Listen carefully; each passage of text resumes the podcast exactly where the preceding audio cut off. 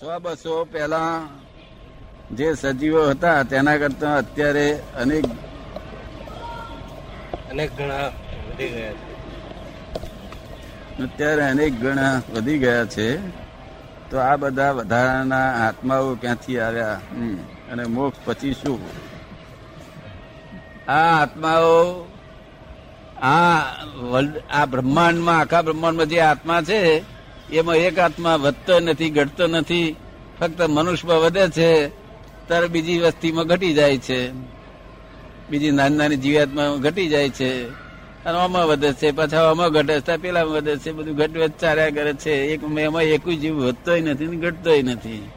તો ફક્ત અવસ્થાઓ બદલાયા છે. શું બદલાય છે? અવસ્થાઓ અવસ્થાઓ બદલાય છે અને પર્યાયો બદલાયા કરે છે. સમજાય છે? એ પહેલો પ્રશ્ન થઈ ગયો તમારો ખુલાસો? બીજો પ્રશ્ન તમારો મોક્ષ પછી શું? મોક્ષ પછી મનુષ્ય માત્ર જીવ માત્ર. સુખ ખોળે છે કે દુઃખ ખોળે છે? શું ખોળે છે? સુખ સુખ ખોળે છે. તમને દુઃખ કદાચ ગમે છે ખરું? હમો આવતો હોય તમે શું કરો? આવો પધારો એમ કહો. તમારા ઘરમાં આવતું હોય તો તમે શું કહો? આવો પધારો એમ કહો. નાકે. હે? અને સુખ ને આ પાડે. એમ કેમ? બે એક માના જ છોકરા છે. એક વાલો રકમના તમે શું કરો છો કારણ કે જીવ માત્ર ને દુઃખ ગમતું નથી. સુખ ગમે છે. દુઃખ ગમતું નથી. કોઈ જીવને નાનામાં નાનું જીવડું હોય ઝાડને દુઃખ ના ગમે. ઝાડને જો વંટોળીઓ બહુ આવ્યો હોય ને બહુ ત્રાસ થાય. અગર જો કોઈ કાપે નહીં સુવાળાથી બહુ ત્રાસ થાય. જો એને એને વધારે ભાન નથી આ ઝાડને. ઝાડને ભાન કેટલું છે? એને સ્પર્શ પૂરતું જ ભાન છે. કેટલું છે? સ્પર્શ એટલે આમ કાપીએ નહીં તે તરત અસર થાય એને.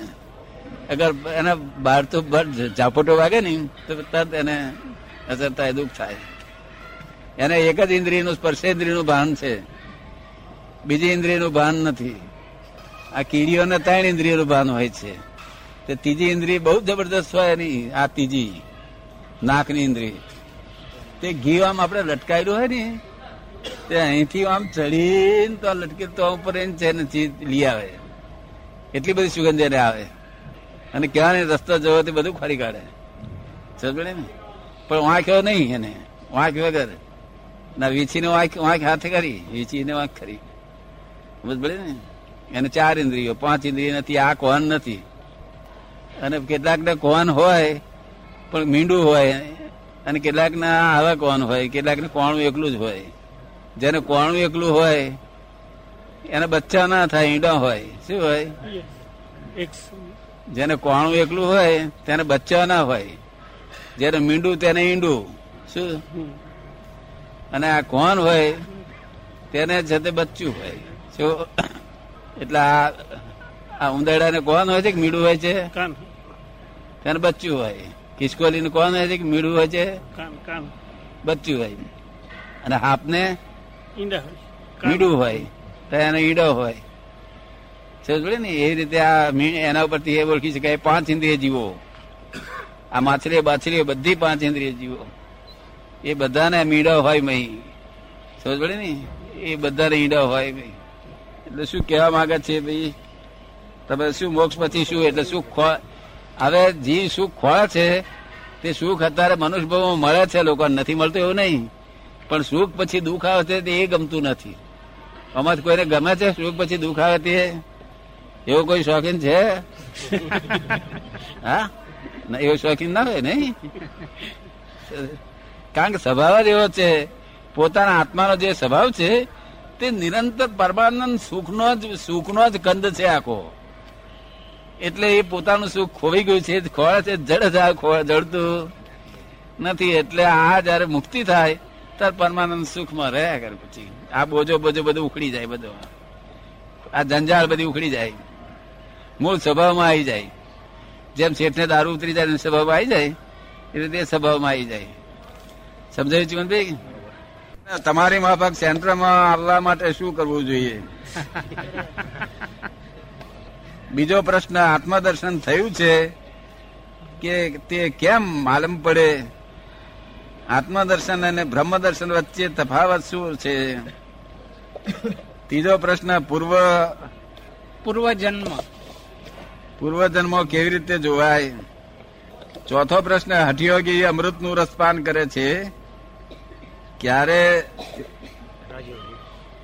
રાજયોગી. અમૃત વસાવે છે તો તે અમૃત શ્રેષ્ઠ શું છે? અક્રમ માર્ગમાં અમૃત જાણવા જ મળે છે? પાંચમા પણ પ્રશ્ન પ્રાણહુતિ અને શક્તિપાત વિશે શું તમારો મંતવ્ય છે? અક્રમ જ્ઞાનમાં જ્ઞાન પણ એ એક પ્રકારનો શક્તિપાત છે. શક્તિપાત એટલે એકની શક્તિ બીજામાં શક્તિ નાખી એટલે એકમાં ઓછી થઈને એકમાં વધી. એ વધઘટનો લીધી આપ પાત કર્યો એટલે અહીં ઘટી જ્યાં આગળ છે. પાત કરનારો હોય તો. અને પેલામાં એને ફળ મળ્યા કરે. સમજ પડે ને? જેમ મારી પાસે સો રૂપિયા હોય, એ હું તમને આપું એટલે પછી મારી પાસે એટલા ઓછા થયા. શક્તિપાત એ જ્ઞા વર્લ્ડમાં બધી વસ્તુ આપવાથી ઘટે જ. શું થાય? આપવાથી શું થાય? ઘટે છે. એ જ્ઞાન જ એવું છે કે આપવાથી વધે. શું છે? વધે. આપવાથી આપનાની પાસે વધે ને પેલા પાસે વધે. મેં શું કહ્યું વાત કહી બોલો જોઈએ જ્ઞાન વધે. જ્ઞાન આપવાથી બંનેની પાસે વધે. આ બધી વસ્તુઓ છે તે આપવાથી ઘટે. અને જ્ઞાન એટલું એવું છે કે આપનાર નહીં વધે અને લેનાર નહીં વધે. જો તો તમે કયું જ્ઞાન શક્તિપાત ફાયદા ગણો છો કે જ્ઞાન? જ્ઞાન જ્ઞાન જ્ઞાન કે છે. હા શક્તિ એકની ઓછી થાય તો બીજાને વધે.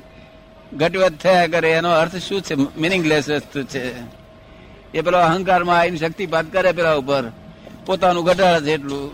શું એ રસપાન ટેમ્પરરી અવસ્થા છે. કેવી છે?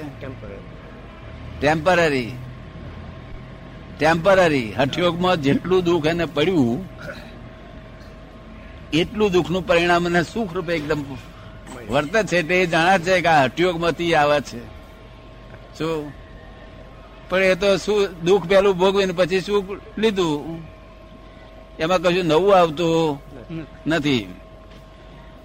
અને રાજયોગી એ અમૃત પાન કરે છે તે એ એ કુદરતી રીતે ઉત્પન્ન થાય છે નહીં. શું થાય છે? એટલે એને કઈ આપવાનું નથી, આપ્યા વગર મળ્યા કરે છે. ખરો માર્ગ જ રાજયોગ છે. શું છે? હઠયોગ એનો માર્ગ નથી. છતાં હઠયોગમાં પણ જતા હોય ત્યારે આપણે ના કહેવાય નહીં, કારણ કે બધા સ્વતંત્ર છે. કોઈ જીવને કોઈ દેને કોઈ કોઈનો પરતંત્ર નથી, કશું લેવા દેવાય નથી. બધાય બધા બધા ભગવાન ભગવાન સ્વરૂપે છે અને આ દેહ દેહધારી છે એ વિભૂતિ સ્વરૂપે ભગવાન છે. કેવા છે? વિભૂતિ સ્વરૂપે. તે ગોંધીજી ગોરી ભારત મારી નાખે કે ના મારી નાખે? ગોરી મારી મારી નાખે કે નહીં? જો વિભૂતિ ભગવાન જ છે બધા. તમે ખબર પડી ને? એટલે હઠયોગ કરતા રાજયોગ સારો તેમાં અને અક્રમ માર્ગમાં તો તમને અહીંયા આ જ્ઞાન મળે ત્યારથી જ વીસ જર વીસ જરે છે અત્યારે. અત્યારે શું જરે છે? વીસ નો ટપકા પડ્યા કરે છે. એટલે વાણી વીસ વાળી વિખવાદ વાળી વાણી હોય છે. વર્તન વિખવાદ વાળું હોય છે. સમજ પડે અને મન વિષનું ભરેલું હોય છે. એ પછી તરત જ ફરી જાય છે અને અમૃત વાળી વાણી થાય છે. અમૃત વાળું મન થાય છે. સમજ પડે ને? એટલે અમૃતના વીસ વીસના ટપકા બંધ થઈ જાય અને અમૃતના ટપકા ચાલુ થઈ જાય છે. પૂર્વ જન્મો કેવી રીતે જોવાય? એ જયારે પૂર્વ જન્મ અત્યારે તમે નાના ચાર વર્ષની ઉંમરના તો તમને યાદ છે ખરું? હા? અને આજે દૂધપાક ખાવ હમણે. દૂધપાક ખૂબ ખાતો ખાધો હોય. અને ગઈકાલનું બધું તમને બધું પૂછે. તો પેલો દૂધપાક ખાધો હોય ભૂલી જાય ખરું ના ભૂલાય? ભૂલી દૂધપાક વધારે ખાધો હોય તો? ભૂલી જાવ ભૂલી જવાય કે છે? સમજ પડી ને? એવું છે તે આ પૂર્વ જન્મ એના માટે કેટલું તપ કરે તાર એ દેખાય. એટલે ભૂખ્યા હોય ને, તારે ગઈકાલનું યાદ હોય બધું પણ જો દૂધપાક ખાધું કે મેણો ચડ્યો, આ ખોરાક કે છે ને, તેનો દારૂ થાય છે. અને દારૂ આખો દાડો કેમ પણ, કેમ રાખે છે. અને હું નાગદાસ હું નાગદાસ ગાયા જ કરે છે આનો ધણી થયો એમ ગાયા જ કરે? આ જેટલું ખોરાક છે ને એનું બ્રાન્ડી થઈ જાય એની. અરે બ્રાન્ડી ના આધારે ચાલ્યા કરે છે ગાડું અરે કુટે તરહો નાખીએ છે ને. કુટે તરહો નાખીએ જ છે. આત્મદર્શન થયું છે તે કેમ માલમ પડે? જો આત્મદર્શન આ દેહાદ્યાસ છે તે માલમ પડે છે નહીં પડતો તમને? આ દેહાદ્યાસ છે એ તમને માલમ પડે છે ને. કે હું નાગરદાસ છું? એ નથી ના માલુમ પડ્યું? આ બાઈ નો ધણી થવું એવું નથી માલુમ પડતું? છોકરો છોકરો બાપ છોકરો તમારે જુઓ. એટલે તમને તરત જ્ઞાન હાજર થઈ અને મારા બાપ થવું કે ભૂલી જાય? હા થાય એ બધું હાજર થાય તો આત્મદર્શન થાય તો પેલું હાજર થાય બધું. શું થાય. અજ્ઞાનમાં આ બધું હાજર થાય છે. તો પેલું પેલું જ્ઞાનમાં પેલું બધું હાજર થાય. હવે કશું પૂછવાનું છે? મોક્ષ એટલે શું? બીજો પ્રશ્ન એમ છે કે ચોરાસી લક્ષ ફેરામાંથી મુક્તિ એટલે જ મોક્ષ એમ પૂછે છે. મોક્ષ બાદ અમર અમર આત્માનું સ્થાન ક્યાં? એટલે આટલું જ પૂછે છે. મોક્ષ એટલે જીવ માત્રને જે સુખ જોઈએ છે જે સુખ જીવ માત્રને સુખ ખોળે છે અને તે સુખ પછી દુઃખ વગર પછી દુઃખ આવે તેવું સુખ નથી જોઈતું ગમતું. એમને સનાતન સુખ જોઈએ છે. કેવું જોઈએ છે? એ સનાતન સુખ, એનું નામ મોક્ષ. શું થયું? મોક્ષ એટલે શું? આ દુઃખોથી મુક્તિ. સંસારી દુઃખોથી મુક્તિ. આનું નામ મોક્ષ. સમજ પડે ને? અહીં અહીં અનુભવમાં આપવું જોઈએ. અહીં આપણને અનુભવમાં આપવું જોઈએ. નહીં તો તો ચેતરે પાછા. હું કહું કે આવતે બહુ તમને મળશે ને અહીંયા આગળ તમે નિરાંતે મારી મારું કહેલું કર્યા કરો. તો તો ત્યાં આગળ કોને? અત્યારે છોકરાને કશું શાક લેવા મળે તો એમાંથી કાઢી કાઢી લે, છોકરો શું કાઢી લે કોઈ કોઈ છોકરો નહીં કાઢી લેતો? જમાનો એવો ચીમનભાઈ નથી? એટલે મારું કહેલું તમે માનો. એનો શું અર્થ? તમારે મને એમ કેવું કે સાહેબ, અમને રોકડું હોય તો ચાલશે, નહીં તો અમારે ઉધાર નહીં જોઈતું મારે તમારે રોકડું જોઈએ ઉધાર ચાલશે? રોકડું જોઈએ છે. ઉધાર્યા હતા અત્યાર સુધી મળ્યા ઉડતી મારી નાખ્યા લોકો. શું થયું? માટે રોકડું? એટલે this is the cash bank of divine solution તમારે એક જ દાણામાં લઈને રહી જવાનું. સમજ પણ પછી તમારે એને પાણીનું એક છોડવો આપણે ઉછેર્યો હોય ત્યારે પાણી છોડવું પડે કે ના છોડવું પડે? સિંચન કરવું. દાડામાં એક જ વખત. ભલે પાંચ મિનિટ પણ પાણી કઈ છોટવું જોઈએ. અરે એક દાડે ને ચાર દાડે પંદર દાડે પણ પાણી છોટવું પડે ના છોટવું પડે. એક દાડે વધારે પાણી રેડીએ તો પંદર દાડે ચારેક ના ચાલે.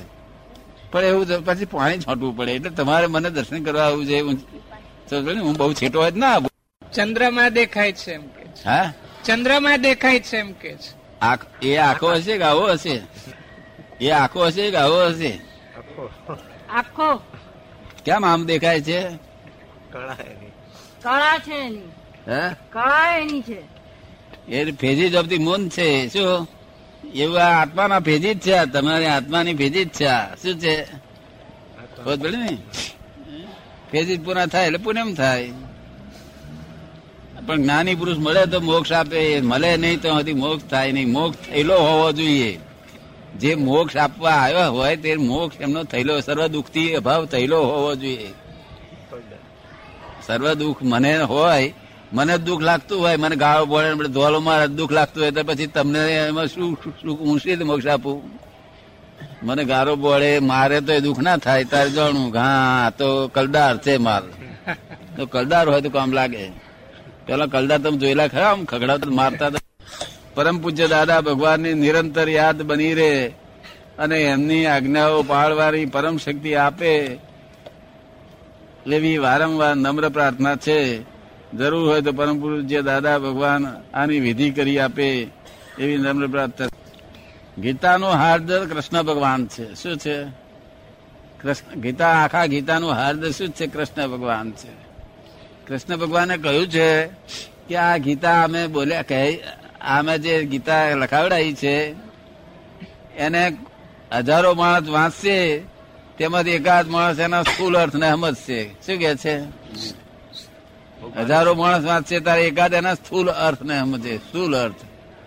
સ્થૂલ અર્થથી કઈ વૈકુંઠમાં જવાય? ના શું કહો છો? ના જવાય. ના જવાય કે હા એવા એવા હજાર એવા સ્થૂલ અર્થ સમજનારા માણસો હોય તેમાંથી એકાદ સૂક્ષ્મ અર્થને સમજશે. તોય કે છે વૈકુંઠ ના જવાય સૂક્ષ્મ. તા પેલા હજારમાંથી એક અને તે પાછા હજારમાંથી એક. એક. પછી એકા એવા હજારમાંથી એકાદ સૂક્ષ્મતર ને સમજશે કે છે. અને એવા હજારમાંથી સૂક્ષ્મ તર એટલે શું કહેવા માંગુ છું? એ બે શબ્દ કહેવા માંગુ એટલો સમજી જશે. એ વૈકુંઠમાં આવશે કે છે મારી જોડે. શું કે છે? બોલો કેટલામાં નંબર લાગે. એટલે ગીતાનો હાર્દ એ છે કૃષ્ણ ભગવાન એ જ આપણો આત્મા છે. એ અર્જુનને એવું કહેવા માંગે છે કે તારો આત્મા જ હું છું. છો સમજ પડી ને? અને અવતાર તો આ દેહના ઘણા અવતાર તારાય થયા છે ને મારાય થયા છે. પણ તારો આત્મા હું જ છું. અને દરેક નામમાં આત્મા હું રૂપે હું બેઠેલો છું. જો, અને આત્મા રૂપે તમે મને ઓળખો, તો તમારું, તમે તે મારું સ્વરૂપ છો. એટલે કહ્યું કે જ્ઞાની એ જ હું જ છું કે છે. શું કે છે? જ્ઞાની એ મારું સ્વરૂપ છે એમ કહ્યું. શું કહ્યું? જ્ઞાની કોને કહેવાય કે આ જગત સિદ્ધ છે? કોણ ચલાવે છે? કેવી રીતે ચાલે છે? આપણે કોણ છે? આ બધું શું છે? એ બધું જ જાણે. જેને કઈ જાણવાનું બાકી ના હોય એનું નામ જ્ઞાની કહેવાય. શાસ્ત્ર એકનો જ્ઞાન જાણે અને આત્મા જાણે નહીં એને કઈ જ્ઞાની કહેવાય? નહીં. નહીં શાસ્ત્રો તો સાધન છે. શું છે? અને આત્મા સાધ્ય છે. શું છે? એટલે સાધ્ય જાણવું જોઈએ. સાધનો એકલા એકલા કામ કરે નહીં હેલ્પ કરે નહીં. એટલે આપણે અહીં તો શાસ્ત્રના જ્ઞાનીઓ બધા ઘણા છે. પણ આત્માના જ્ઞાનીઓ સમજ પડે ને? જે આત્માના જ્ઞાનીઓ હોય ને, તે તો પરમ સુખી હોય. એને દુઃખ કિંચિત પાત્ર હોય. એ તો એટલે ત્યાં આગળ આપણું કલ્યાણ થાય. જ્યાં પોતાએ પોતાનું કલ્યાણ કરીને બેઠા હોય તે આપણું કલ્યાણ કરે. પોતે તર્યા હોય તે આપણે તારે નહીં તો પોતે ડૂબતો હોય ડૂબકા ખાતો હોય તો ક્યારેય તારે નહીં? બીજું ભાવ કર્મ ત્યાં પૂછ્યું છે ભાવ કર્મ નો કર્મ ને દ્રવ્ય કર્મ શું છે? ભાવ કર્મ એટલે મનુષ્યને એક માણસ એમ કે મેં પચાસ હજાર ધર્માદા આપ્યા પણ આપણા મેયર સાહેબનું દબાણ ને લઈને આપ્યા. શું કે? એવું બને કે ના બને. બને કે બને. એવું કે છે. કોકના દબાણને લઈને રૂપિયા હાલવા પડે એવું બને કે ના બને? બને બને. આ પચાસ હજાર મેયર ના દબાણ ને લઈને આપે એ પચાસ હજારનું કોણ તો કોણ જમે કરશે હવે? કયા ચોપડે જમે થશે? કારણ કે એનો એનો ભાવ તો આવો છે કેવો છે? એનો ભાવ આપવાનો નથી. આ તો મેયરનું દબાણ થયું તેથી આપ્યા છે. ત્યારે કે હાવ નકામું જશે એનું આપેલું. તક ના નકામું જાય નહીં. એને આપ્યું છે. એનું ફળ તો કંઈક મળવું જ જોઈએ. કારણ કે આ સંસારમાં આ ભાવમાં મળી જશે. લોકો વાહ વાહ બોલશે. શું બોલશે? વાહ વાહ. ગયા હવે આવતા આવતા ના મળે. સમજ પડી ને? થાય. અને પેલો ભાવથી આપે. તેના આ અવતારમાં સંસારમાં લોકો વાહ વાહ બોલે ને આવતો બહુ બચવાનું ફળ મળે. તે બે બંને મળે. સમજાય છે વાત મારી? બધાને સમજાય છે? ના સમજાય નાખે છે આ ભાવ કર્મ. એ ભાવ જો આપણે એવો ચોખ્ખો રાખીએ તો એનું ફળ અહીં પણ મળે અને ત્યાં આગળ પણ મળે. પેલો ભાવ ના બગાડ્યો એટલે ભાવ કર્મ બગાડ્યું. શું બગાડ્યું? નો કર્મ. નો કર્મ એવી વસ્તુ છે કે જે કર્મ જેને આપણા લોકો મુસલમાનો શું કે છે એને? હાજત હાજતમંદ. જેને હાજતો કહેવામાં આવે છે ને? એ બધા નો કર્મ છે. શું છે? માણસની હાજતો હાજત. હાજત ના હાજર પડી? ખાધા વગર ચાલે આપણે? ના. આદત. જ્ઞાની ને ખાવું પડે ને? હા. તાર સંડાસ જાય વગર ચાલે? ના ચાલે. તાર ઊંઘ્યા વગર ચાલે? તાર પાણી વગર ચાલે? ના ચાલે. પાણી પીધા વગર ચાલે? એ બધી હાજતો છે આ શરીરને શરીરની હાજતો. એ બધા નો કર્મ કહેવાય છે. શું કહેવાય છે? અને દ્રવ્ય કર્મ કેવા જ કહેવાય છે? કે મોહ, આ મોહથી મોહથી જે દેખાય છે, એ દ્રવ્ય કર્મ છે. શું છે? એ ચશ્મા છે. મોહ મોહ રૂપી ચશ્મા. આ મારી વાઈફ આયા કે છે. અરે અમે એમના ધણી મોટા ધણી થઈને આયા જાણે ક્વોલિફાઈડ ધણી ના હોય. કોલેજમાં ક્વોલિફાઈડ થઈને પડેલા હોય. સમજણ અમે એમના ધણી છીએ. ધણી તો એનું નામ કહેવાય વાઈફ જોડે કોઈ દાડો મતભેદ ના પડે એનું નામ ધણી કહેવાય. અત્યારે તો થોડા થોડા મતભેદ પડતો છે ને? થોડા ગાળાનો મતભેદ પડે ના પડે? પડે કેટલા છે ને? સેંકડે ઘણા પાંચ ને ને? ઘણા ને સેંકડે પાંચ જે ટકામાં પાંચ નહીં પાંચ કરતા પણ વધારે. આઠ ટકા દસ ટકા. તો નેવું ટકા ધણી છે ને છે? નેવું ટકા ધણી છે? થતું નથી. જયારે ધ્યાનમાં બેસીએ છીએ ધ્યાનમાં બેસીએ ત્યારે મન એકાગ્ર થતું નથી. ધ્યાન કોઈનું શીખવાડેલું છે કે તમારે જાતનું ઉભું કરેલું જાતે જાતે જ. ઉભું કરીશ નહીં? આ માણસો પુસ્તક વાંચી અને દવા બનાવી લે અને પીતા ચાલે ખરી. હમણાં અત્યારે તો એવો જ જવાનો છે ને. હા? અત્યારે લોકો એવી રીતે જ કરે છે? અત્યારે અત્યારે લોકો એવી રીતે કરે છે. જાતે પ્રેસ્ક્રિપ્શન બનાવીશ તો કઈ મુશ્કેલી પડશે. એટલે ડાક્ટરની પાસે જવું જોઈએ આ વસ્તુ જાતે કરવું ના જોઈએ બધું. હાજી. કોઈ જાણકારની પાસે જ જવું જોઈએ શું? બરાબર. તમે કોઈ જાણકાર પાસે ગયા નથી અત્યાર સુધી? ના હમણાં હમણાં જઉં છું. હમણાં હમણાં જઉં છું હમણાં હમણાં જાય છે. હા. જાણકાર છે માણસો. શેના જાણકાર છે? ધ્યાનના. ધ્યાનના. ધ્યાનના. શેને ધ્યાન કે છે આ લોકો? બધું હવે ના પણ શેને ધ્યાન કે છે? હે? શેને ધ્યાન કે છે? ભગવાનનું ભજન કરવાને. ભગવાનનું ભજન કરીએ. ભગવાન ભગવાન કરીએ એટલે ભક્તિ કહેવાય. ધ્યાન ના કહેવાય. ધ્યાન શેને કે છે આ લોકો? તમે શેને ધ્યાન કહો છો? જે કહેતા અહીં અહીં વાંધો નહીં અહીં બધું બોલાય. બરાબર છે. તમને જે સમજ પડે ને એ બોલો ને વાંધો નહીં. શરમ વાત રાખવા જેવું નહીં આ જગત બધા જ આવી વાતો કરે. કોઈ બધા એક્સપર્ટ થયેલા નથી કોઈ? ના આપણે હું પ્રવેશ જ કરવા માંગુ છું એની અંદર એટલા માટે હજી. હું તમને સમજ પાડું. આ તો બધા એકાગ્રતાને ધ્યાન કે છે. શું કે છે? એકાગ્રતાને ધ્યાન કે છે એકાગ્રતાને? ધ્યાન શું કહેવાય? ધ્યાતા. પેલું ધ્યાતા પોતે નક્કી થવું જોઈએ. અને ધ્યેય નક્કી કરવું જોઈએ. શું ધ્યેય નક્કી કરવું ધ્યાતા અને ધ્યેય. ધ્યાતા ધ્યેયમાં લક્ષ્ય એકાગ્રતા થાય તેનાથી જે ઉત્પન્ન થનારી વસ્તુ છે એ ધ્યાન કહેવાય છે. શું થાય છે? સમજ પડી ને. તેનાથી ઉત્પન્ન થનારી વસ્તુ ધ્યાતા ધ્યેયમાંથી ઉત્પન્ન થનારી વસ્તુ એ ધ્યાન કહેવાય. જો આપણે અહીંથી નક્કી કર્યું હોય કે આપણે મુંબઈ જવું છે એ આપણો ધ્યેય છે. સમજ પડે ને? અને આપણે ધ્યાતા આપણે. એટલે અહીંથી સ્ટેશન ગાડીએ બેસીએ અહીંથી જ ગયા તો ગાડીમાં બેઠા હોય તો આપણું ધ્યાન શેમાં હોય? કે મુંબઈ જવું છે એ જ ધ્યાન જ હોય. શું હોય? મુંબઈ પહોંચવામાં ધ્યાન હોય. સમજ પડે ને? એટલે ધ્યાન એનું કામ નામ કહેવાય કે ધ્યાતા ધ્યેય નક્કી કરેલું, ધ્યેય નક્કી કર્યા વગર ધ્યાન કહેવાય નહીં કોઈ પણ વસ્તુ. ધ્યેય નક્કી કરવું પડે, એટલે ધ્યાન રહ્યા કરે. અને એકાગ્રતા તો વ્યગ્રતા જેને બહુ રહેતી હોય ને, તેને એકાગ્રતાની દવા ચોપડે તાર શાંતિ રહે. વ્યગ્રતા થયેલી કોઈ વખત? વિગ્રતા ચાલુ જ રહે. ચાલુ ચાલુ જ રહે. એટલે એકાગ્રતા ની દવા ચોપડીએ તો જરા કંઈક શાંતિ. રે. તો એકાગ્ર શાનામાં કરો છો? ભગવાનમાં. ભગવાનમાં. હે? ભગવાનમાં. શું ભગવાનનું નામ છે? બસ આપણા જે શંકર છે રામ છે. રામ શંકર. પણ એકને પકડ્યો છે કે બધાને ભેગા? એક ને રામને. હે? રામ ને રામ ને હમ. એટલે કૃષ્ણ ઉપર થાવતું નથી મેળ પડતો નહીં તમે શરૂઆત કરી છે.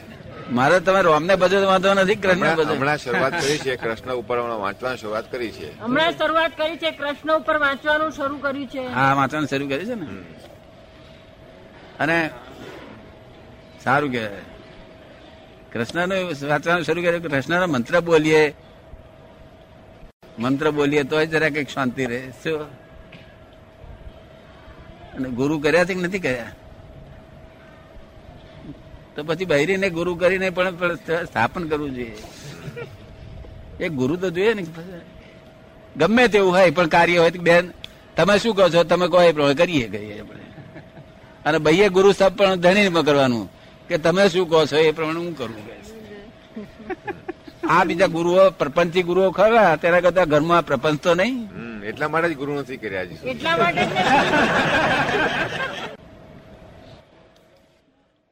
માં જાણવો પડે. એના ગુણધર્મ જાણવા પડે. ક્યાં સુધી અંગ્રેજી ભણેલા છો? બીએ સુધી. બીએ બે એના ગુણધર્મ હોય ને દરેક વસ્તુના ગુણધર્મ હોય. આમાં આ સીવીટી છે એમાં સોનું અને તાંબુ બે ભેગું કરે છે શા માટે મજબૂતી રહે એટલા માટે? તો એને ફરી જુદું પાડવું હોય તો કરી આલે કે ના કરી આલે કોઈ? ચોખ્ખું એનું કાઢી આલે કે નહીં? કરી શકે. એવી રીતે આ દેહમાં આત્મા ચેતન તત્વ છે. અને જળ તત્વ છે. તે જળ તત્વ એક રૂપી તત્વ છે. અને બીજો ચાર તત્વ અરૂપી છે. એટલે પાંચ તત્વ બીજો છે આત્મા સિવાય બીજા પાંચ તત્વો છે. આ છ તત્વો જો જુદા પાડી આપે તો એ આત્મા આત્મા આવે. તો તો મને કશું ચિંતા ભરી જ કશું થાય નહીં. તો શુદ્ધ આત્મા તો આત્મા આવી જાય. જો હવે અને મેં તાબુ ભર્યું છે. આ મિક્સચર છે કે કમ્પાઉન્ડ થયેલું છે? મિક્સચર મિક્સચર હા એટલે આમાં આ દેહમાં જે શરીરમાં આત્મા છે અને બીજા તત્વો છે એ બધા કમ્પાઉન્ડ સ્વરૂપે થયું હોત તો બધાના ગુણધર્મ બદલાઈ જાય. આ મિક્સચર સ્વરૂપે છે એટલે ગુણધર્મ બધા તેના તે જ છે. ફક્ત એને સેપરેશન કાઢનાર જોઈએ. શું કરનાર જોઈએ? સેપરેટ કરનાર. સમજ ને? જ્ઞાનીનું સેપરેટર હોય તે સેપરેટરના આધારથી એ સેપરેટ થઈ શકે બધા સમજ પડે ને? અને સેપરેશન થાય તો આપણું કલ્યાણ થાય. અને મનન ત્રણમાં શું તફાવત છે? ધ્યેય પ્રાપ્તિ માટે સંસારીઓ માટે સાનુકૂળ રસ્તો કયો? ધ્યાન ચિંતન અને મનન. મનન એટલે મનથી થાય છે. શું થાય છે? એ મનની પોતાની સ્વતંત્ર વ્યવસ્થા અવસ્થા એનું નામ મનન. ચિંતન ચિત્ત કરે છે બધું. કોણ કરે છે? ચિત્ત. અને ધ્યાન અહંકાર કરે છે. કોણ કરે છે? અહંકાર. ધ્યાતા ધ્યેય નક્કી કરે કે શું કરવું છે? એની પર ધ્યાન રહ્યા કરે આપણું લક્ષ્ય રહ્યા કરે. તમે કહો કે નક્કી કરો કે જમીન ખરીદવી છે તે રાતો ધર્મ રાતો ધર્મ કઈ ભૂલી જાય? સવારમાં તમને ઉઠે યાદ રહ્યા કરો કે જમીન ખરીદવાની છે ધ્યાનમાં રહ્યા કે ના રહે સમજ પડે ને? એનું નામ ધ્યાન કહેવાય. પોતે ધ્યેય, ધ્યાતા ધ્યેય ધ્યાતા, ધ્યેય ધ્યેય નક્કી કરવું જમીન ખરીદવી છે શું કરવી છે. વેચવી છે તે ધ્યાનમાં રહ્યા કરે. ખરીદવી છે તે ધ્યાનમાં રહ્યા કરે. ગીરો મૂકવી છે તે ધ્યાનમાં રહ્યા કરે. રે કે ના રે એટલે ધ્યાન ચિંતન અને મનન આ ત્રણમાં તફાવત સમજાઈ ગયો તમને? હવે ધ્યેય પ્રાપ્તિ કરવા માટે સંસારીઓ માટે સાનુકૂળ રસ્તો કયો?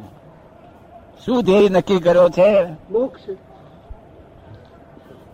નો તો કાલે નામ નામ દેજો.